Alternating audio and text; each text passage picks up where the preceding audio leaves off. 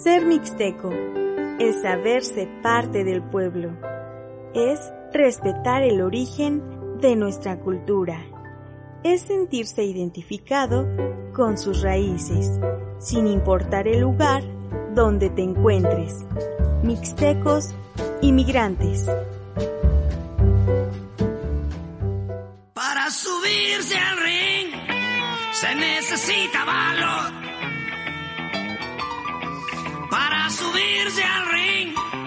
se necesita valor. Cuando la arena está llena y la gente comienza a gritar. Para subirse al ring se necesita valor. Para subirse al ring se necesita valor. Cuando la arena así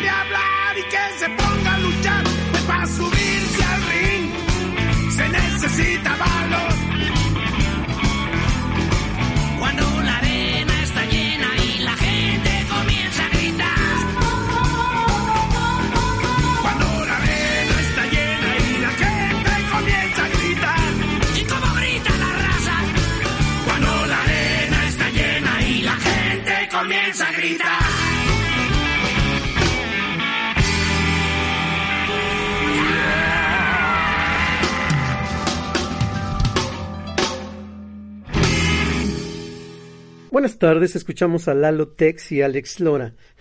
Mire qué canción para subirse al ring. La moraleja en estos tiempos pospandémicos es que necesitamos valor. No hay que bajar la guardia.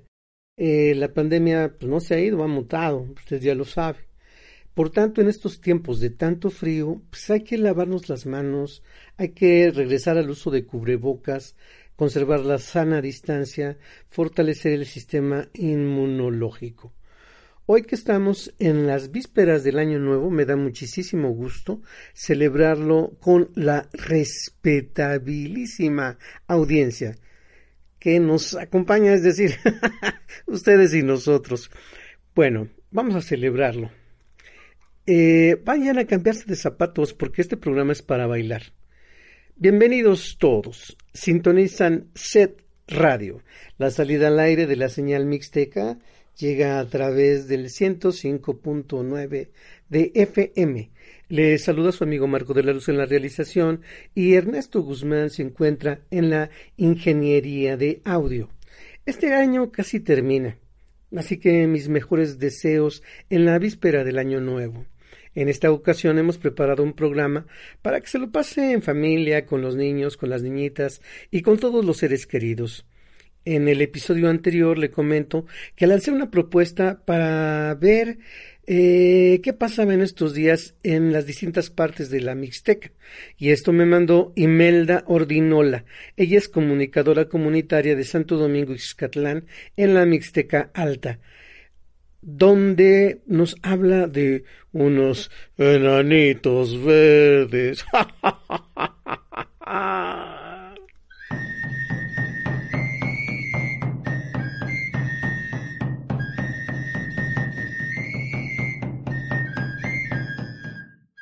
Los chaneques o duendes son parte de las leyendas de la cultura del sureste mexicano. Estos seres habitan los bosques, cuya principal función es cuidar los montes, los animales silvestres, manantiales y toda la naturaleza.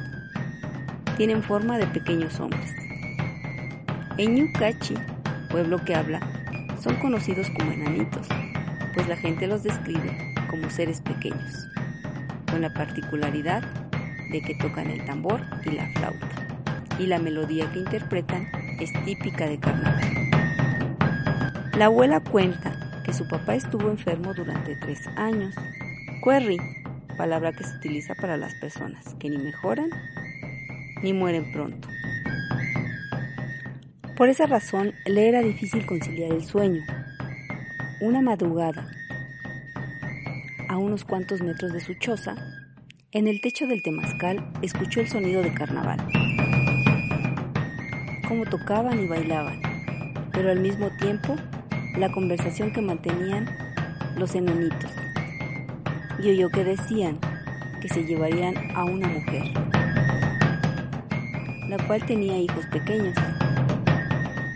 Algunos de ellos no estaban de acuerdo, ya que dejaría en la orfandad a cuatro muchitos. Finalmente, uno con voz firme dijo que la orden estaba dada y que no solo esa mujer tendría que partir de este mundo, sino que les faltaba uno más. En la cosmovisión de los pueblos originarios, los chaneques pueden asustar tanto a la gente que corren el riesgo de perder su alma, de perder la razón e incluso perder la vida. Poco tiempo después, el bisabuelo murió.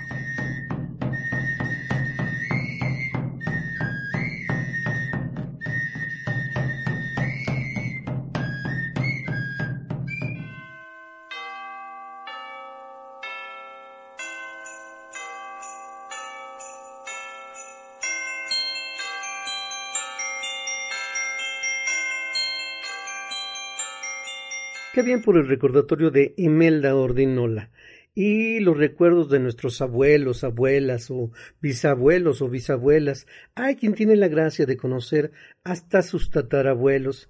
Si se acuerda de algo de sus abuelitos, de sus abuelitas, mándame un correo a mixtecosinmigrantes.com y por acá lo comentamos con muchísimo gusto. A continuación le presento una pieza de Julieta Venegas que se llama Los cien años de la abuela.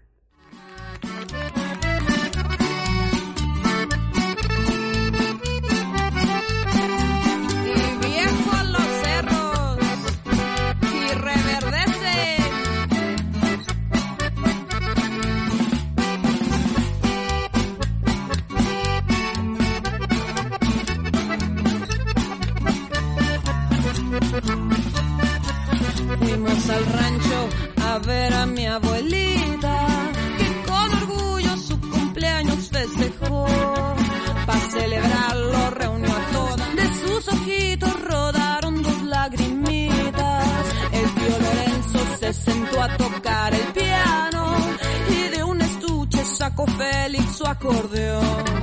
Bailamos valses, jarabes y hasta jota, también la polca de puntita y de tacón. De la cocina escapaban los olores de chorizo con frijoles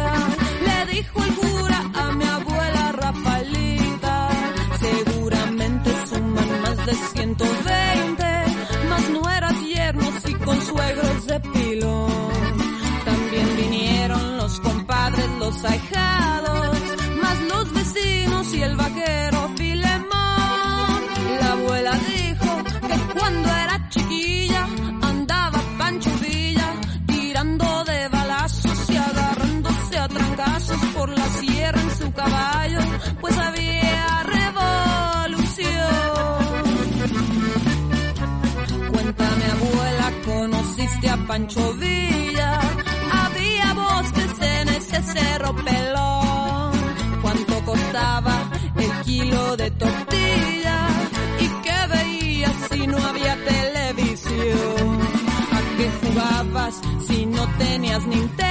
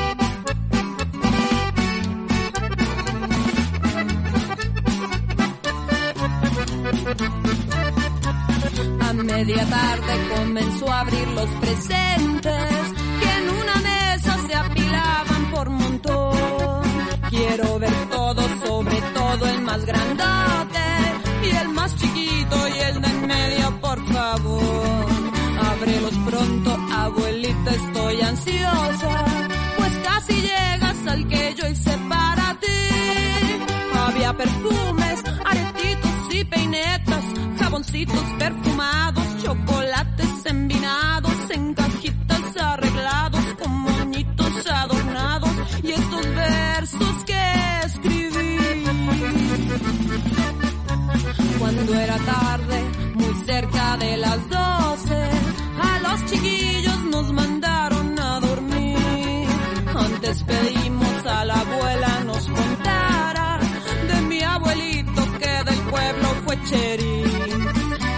andanzas por la sierra en su caballo, arreando vacas de agua prieta hasta Tucson. Quiero aprender canciones de zarzuela, bailar como tu abuela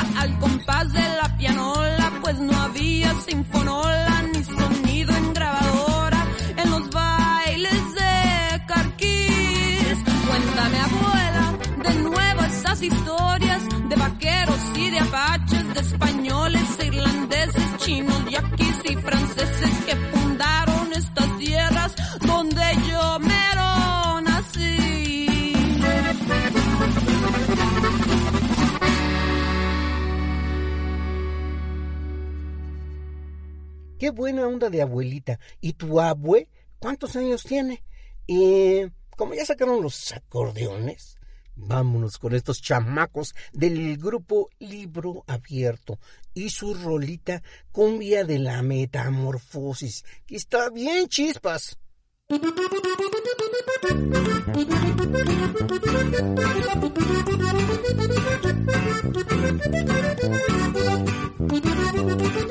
Thank you. Corrido, señores, es famosísimo y lo escribió el tremendo autor Francisco Capra. Metamorfosis lo llamó y este es su título. La historia empieza muy temprano en la mañana. Gregorio se despierta bien a dar sonámbulo y después el miedo lo asaltó súbitamente. Y es que su cuerpo sufrió cambios anatómicos con muchas patas para ser como la gente. Él se dio cuenta de esos cambios fisiológicos, pues la reacción de su familia fue alarmante. Todos corrieron lejos aterrorizados, impresionados por su aspecto repugnante. A las antenas y patas, que vulgar transformación, que indigna la mutación de Gregorio esta mañana. Sería cual la cucaracha de la famosa canción, sufriendo de igual dolor, solo que sin marihuana. Ay, cucarachita. Traviesa. Thank you. Insecto se vio metamorfoseado. Su cucaracha condición era evidente. Fue el candidato de un estudio tomológico. Se vio Gregorio haciendo fila de repente. Cambió de pronto de hábitos alimenticios. Fue la basura putrida su predilecta. Pero la vida de un insecto es tan efímera que no se quiere saber el fin de la novela. Más no supongan ni hagan especulaciones. No quiso tono ni tampoco insecticida. Mejor será que se machuque todo el libro. Es un tesoro de la expresión narrativa. A las antenas y patas, que vulgar transformación, que indigna la mutación de Gregorio esta mañana. Sería cual la cucaracha de la famosa canción, sufriendo de igual dolor, solo que sin marihuana.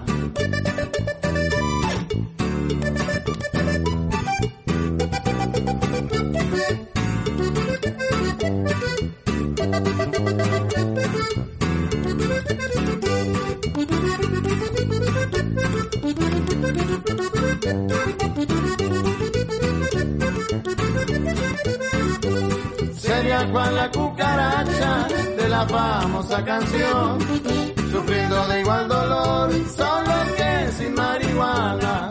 Sufriendo de igual dolor, solo que sin marihuana.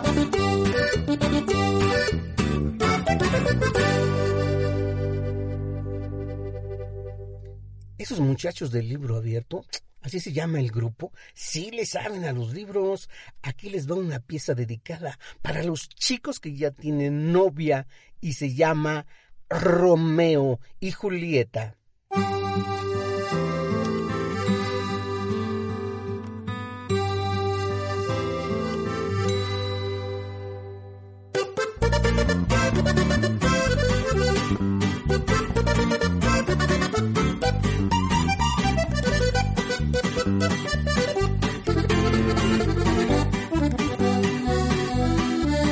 A contarles la historia un cariño verdadero, del amor que se tenía, la Julieta y el Romeo, los dos hijos de familia, con poder y con dinero. Amor y dinero, ¿qué más quieren? Salud.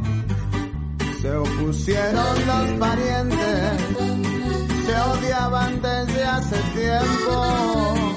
Ellos se querían casar y no se los permitieron. Eran familias rivales, Montescos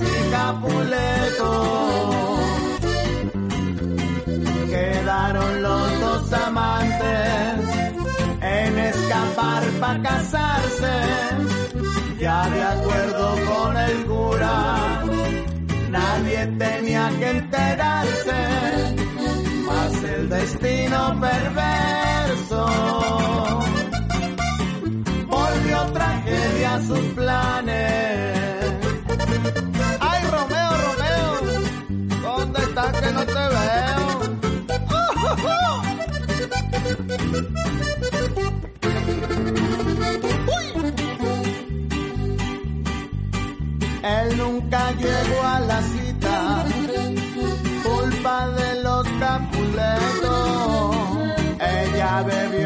Poción para fingir que había muerto y así esperar a su amado. Luego huir para el extranjero. Creyendo muerta Julieta, sintióse desfallecer.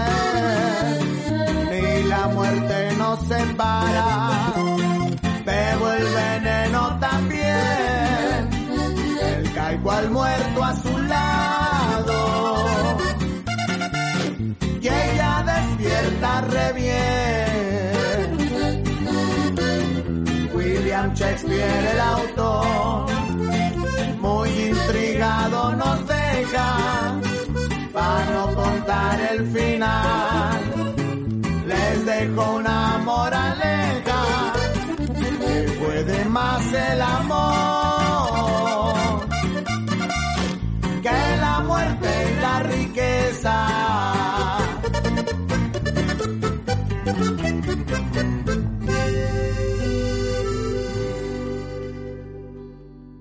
Ay, pues como que a mí ya me dio ambrosia, así que me voy a ir por unos tacos de suadero.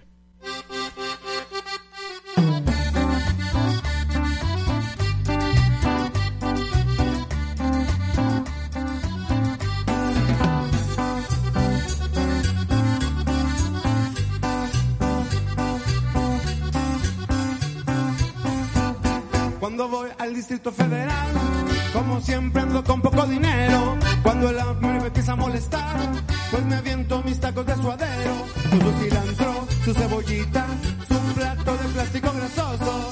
Esos tacos tienen microbios, pero son microbios deliciosos. Los millonarios, los limosneros. Se avientan sus tacos de suadero. Los albañiles, los ingenieros. Se avientan sus tacos de suadero. Los estudiantes con gran esmero.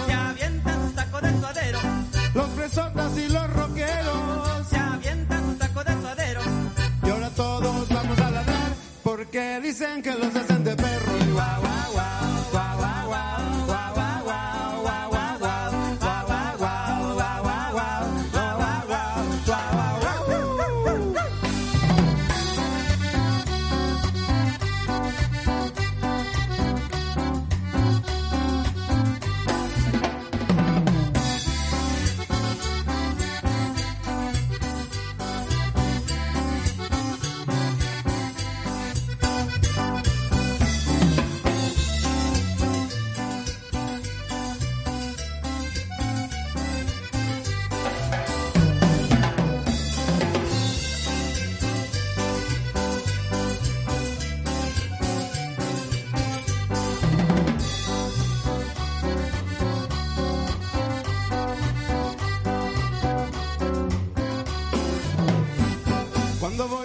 Federal, los tacos de suadero son la neta.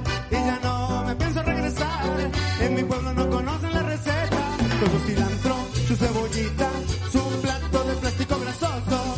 Esos tacos tienen microbios, pero son microbios deliciosos. Los mordelones de los cruceros.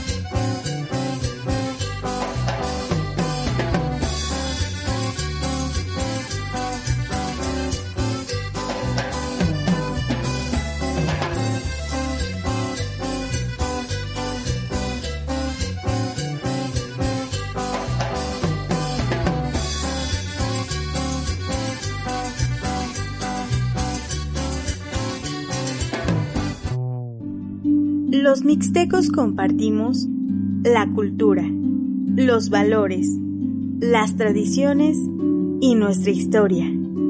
Sé parte de ella. Usted escucha Mixtecos Inmigrantes. Vinculamos cultura, lengua e historia mixteca, migraciones, equidad y género, derechos humanos, pueblos originarios, interculturalidad, códices mixtecos y temas para niños.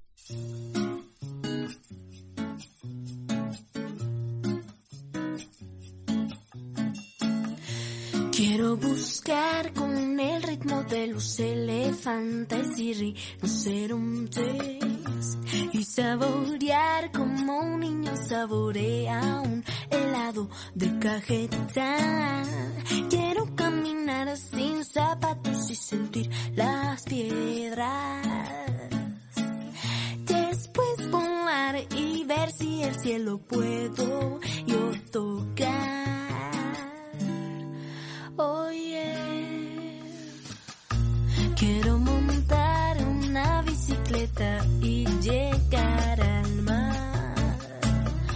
Después nadar y toparme una sirena sin tener que respirar. Quiero caminar sin zapatos y sentir la arena. Y soñar que estoy despierta.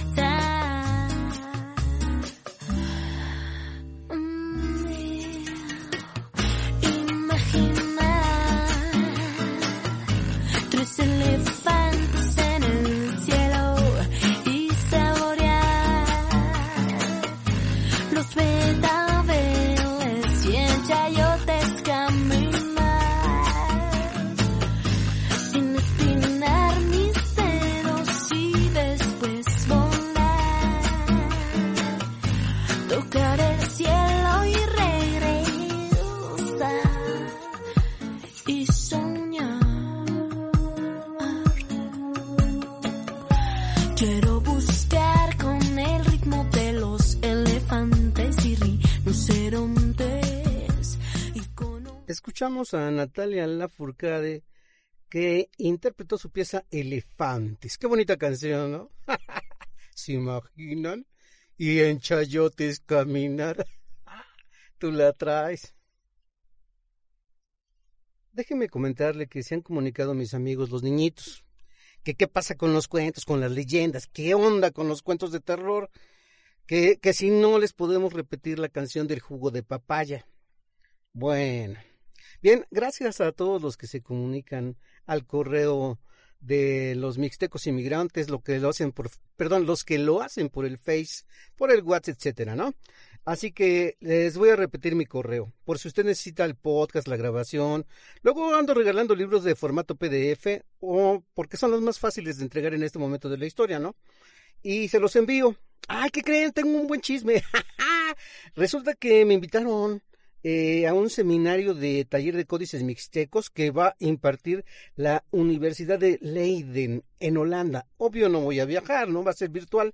Lo está organizando el doctor Martin Jansen y su esposa, la honorable maestra Gavina Aurora Pérez Jiménez. Y entonces, pues ya les voy a tener más historias para la gustada sección. Platícame un códice. Va mi correo, mixtecosinmigrantes.gmail.com. Se lo repito, mixtecosinmigrantes.gmail.com. Bueno, ahora vámonos a las complacencias. Esta rola se la vamos a dedicar a Carlito, porque resulta que Carlito pues nos se puso en contacto, ¿no? Oye, pues ¿de dónde se consigue? ¿Cómo se llama? ¿Dónde la puedo comprar?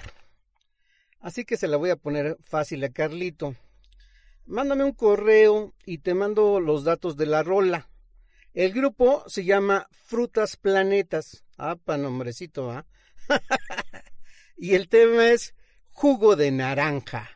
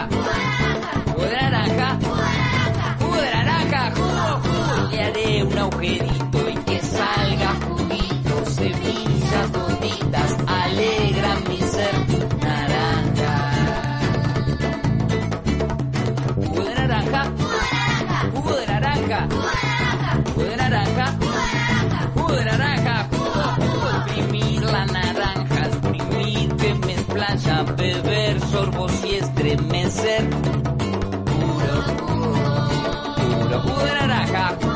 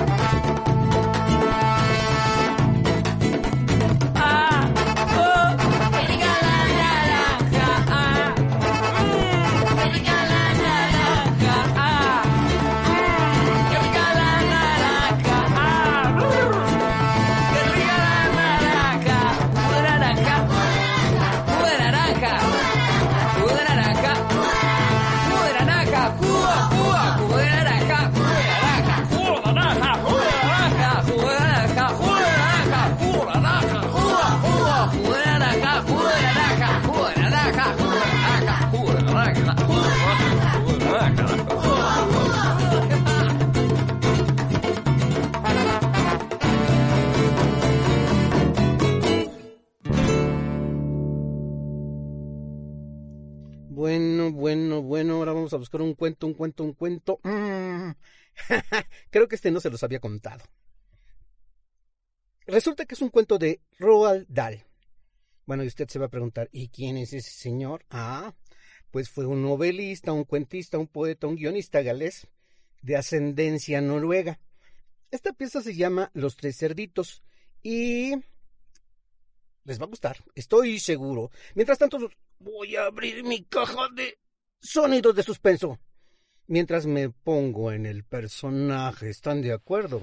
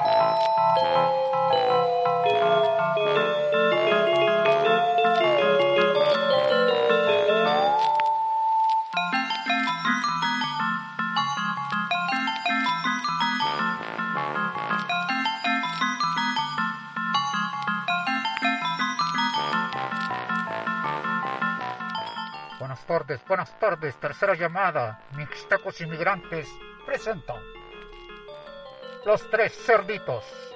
Este es un cuento contenido en el libro Libros en verso para niños perversos. Niños y niñas, niñitas y niñitos, abuelitas y abuelitos, papacitos y mamacitas gatitos y perritos, todos los animalitos que les sirven de compañía. Todos están invitados.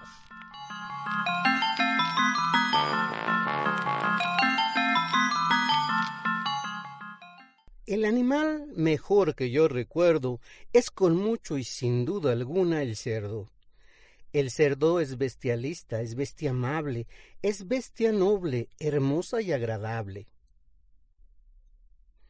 Mas como en toda regla hay excepción, también hay algún cerdo tontorrón. Dígame si no. ¿Qué pensaría si paseando por el bosque un día topara con un cerdo que trabaja haciéndose una gran casa de paja? El lobo que esto vio pensó Ese idiota debe estar fatal de la pelota. Cerdito, por favor, déjame entrar. Ay, no, que eres el lobo. Eso ni hablar.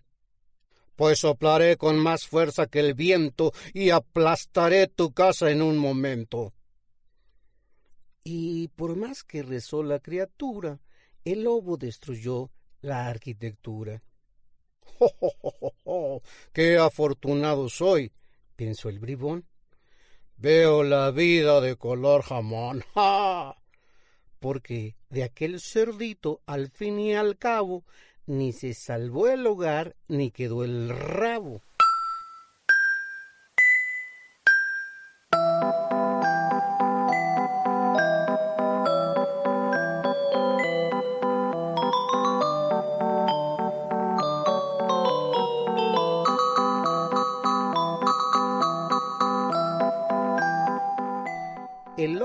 Siguió dando su paseo, pero un rato después gritó. ¿Qué veo? Otro lechón adicto al bricolaje, haciéndose una casa de ramaje. Cerdito, por favor, déjame entrar. ¡Ay, no! ¿Quieres el lobo? Eso ni hablar.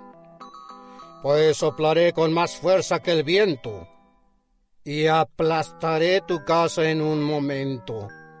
Farafulló el lobo. Ya verás, lechón. Y se lanzó a soplar como un tifón. El cerdo gritó. No hace tanto que te has desayunado. Hagamos un trato. El lobo dijo, harás lo que yo diga. Y pronto estuvo el cerdo en su barriga. no ha sido un mal almuerzo el que hemos hecho, pero aún no estoy del todo satisfecho, se dijo el lobo.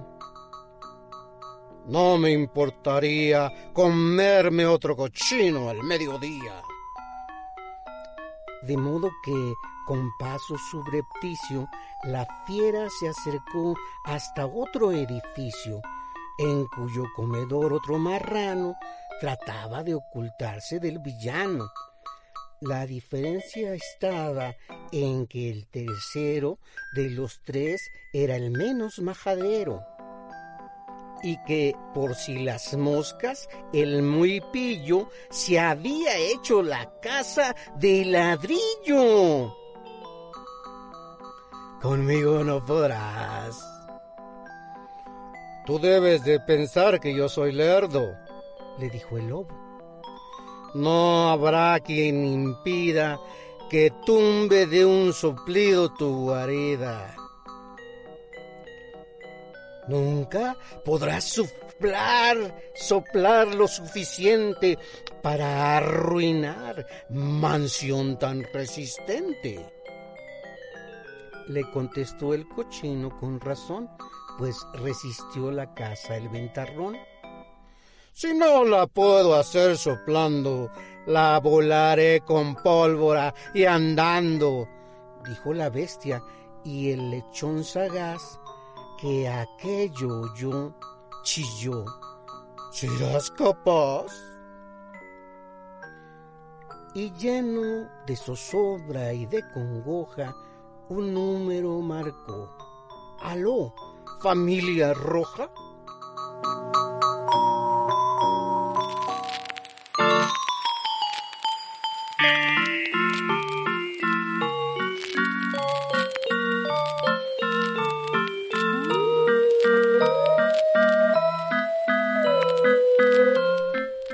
¿Aló? ¿Quién llama? Le contestó ella. Barrete, ¿cómo estás? Yo aquí tan bella como acostumbro. ¿Y tú? Caperú, Caperú, escucha. Ven aquí en cuanto salgas de la ducha. ¿Qué pasa? preguntó Caperucita. Que el lobo quiere darme dinamita. Y tú como de lobo sabes mucho, quizás puedas dejarle sin cartuchos. Querido marranín, cerdito guapo, estaba proyectando por irme de trapos. Así que, aunque me dé cierta pereza, iré en cuanto me seque la cabeza. Poco después, Caperú atravesaba el bosque de este cuento. El lobo estaba en medio del camino, con los dientes brillando cual puñales relucientes. Los ojos como brasas encendidas, todo él lleno de impulsos homicidas. Pero Caperucita, ahora de pie, volvió a sacarse el arma del corsé y alcanzó al lobo en punto tan vital que la lesión le resultó fatal. El cerdo observaba ojo avisor. Gritó, Caperucita es la mejor. Ay, puerco ingenuo. Tu pecado fue fiarte de la chica del corsé, porque Caperú luce últimamente no solo dos pellizas imponentes de lobo, sino un maletín de mano hecho con la mejor piel de marrano.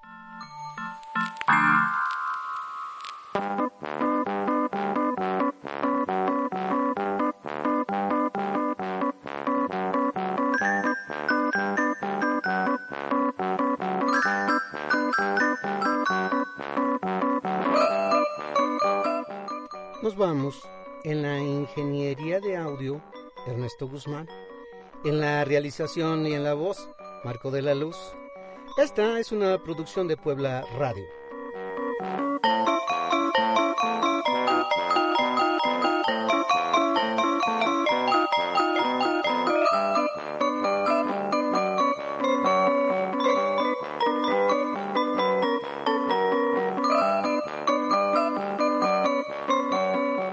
Lo dejo con el paisaje sonoro del artista Griselda Sánchez. Nos escuchamos en la próxima.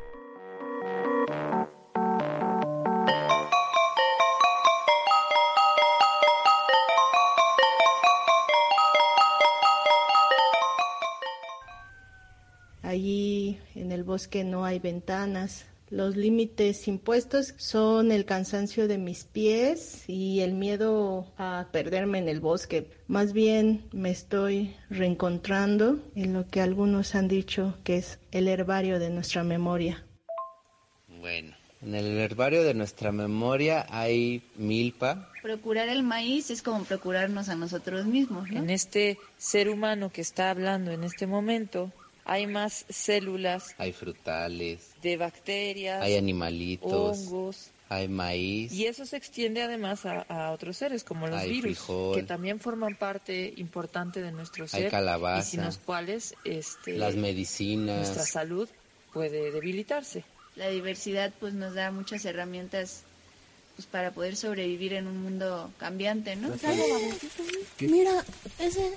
Ah, ¿lo vieron? Oh, mira, mira, mira. ¡Wow! Fue una estrella fugaz, un no sé qué cosa que cayó del cielo. ¡Wow! Estaba bien grandote, ¿no? Estaba bien grande. Ante los cielos en silencio, el mundo respira de nuevo y la fiebre desaparece.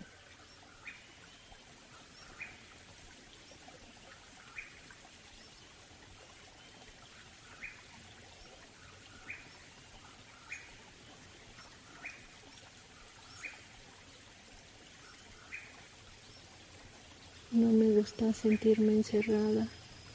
Aquí aún puedo venir a caminar al cerro y agradezco mucho eso. Yo nunca acepté la mastectomía ni la quimioterapia.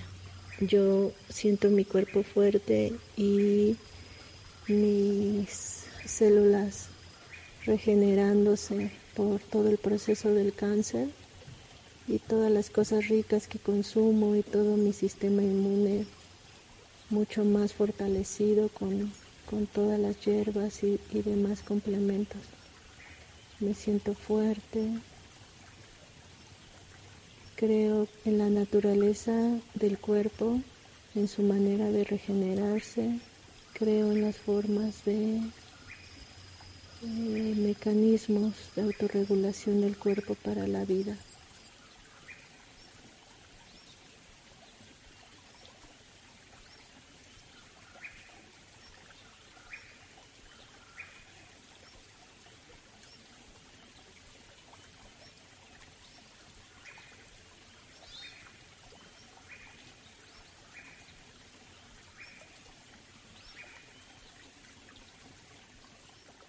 Ay, mano. Entonces, pues yo los días, en su mayoría diario, y más cuando estaba ya en el bosque, sin señales de internet y telefónica, pues muy clavada ahí, metida en el bosque. Este, pues hago mis rezos, ¿no? Mis oraciones hacia los elementos de la naturaleza y pues la verdad es que siempre pido por mi familia y de ahí me voy por mis amigos que son parte de mi familia, por los sanadores y sanadoras, eh, mujeres y hombres medicina que están por ahí dando pues una batalla ante todo esto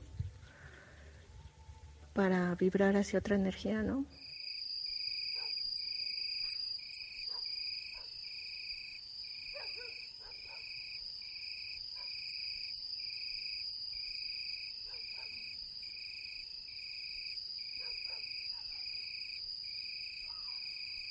Invocamos a nuestro Ahayuk, invocamos a nuestro Tzatzamda para devolverle su fuerza.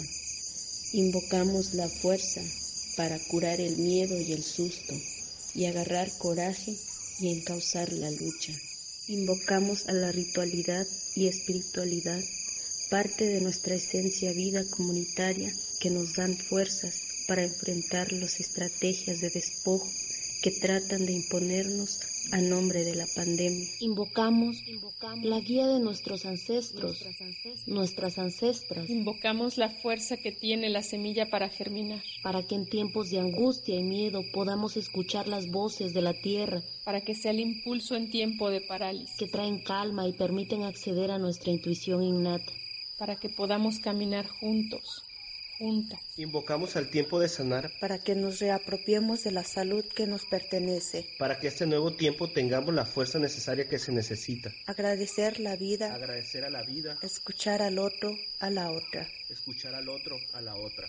Para que podamos caminar juntos, juntas. Invocamos a la sabiduría de nuestras plantas, de nuestros frutos, de nuestras semillas para que en este tiempo nos acompañen y sobre todo nos enseñen y sea tiempo para conocerlas y respetarlas. Invocamos al espíritu de la manzanilla, la guiraguira, el molle, el jengibre, para que no nos falten y nos curen. Invocamos a los espíritus del bosque para que no nos abandonen, que regresen y rompan el asfalto. Que regresen y rompan el asfalto. Que regresen y rompan el asfalto.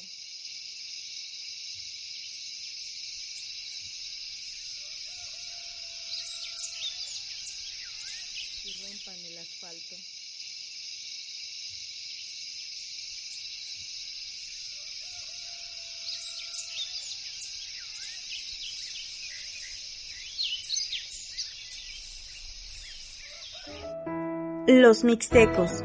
Estamos hechos de una historia que dejó huella. Mixtecos inmigrantes.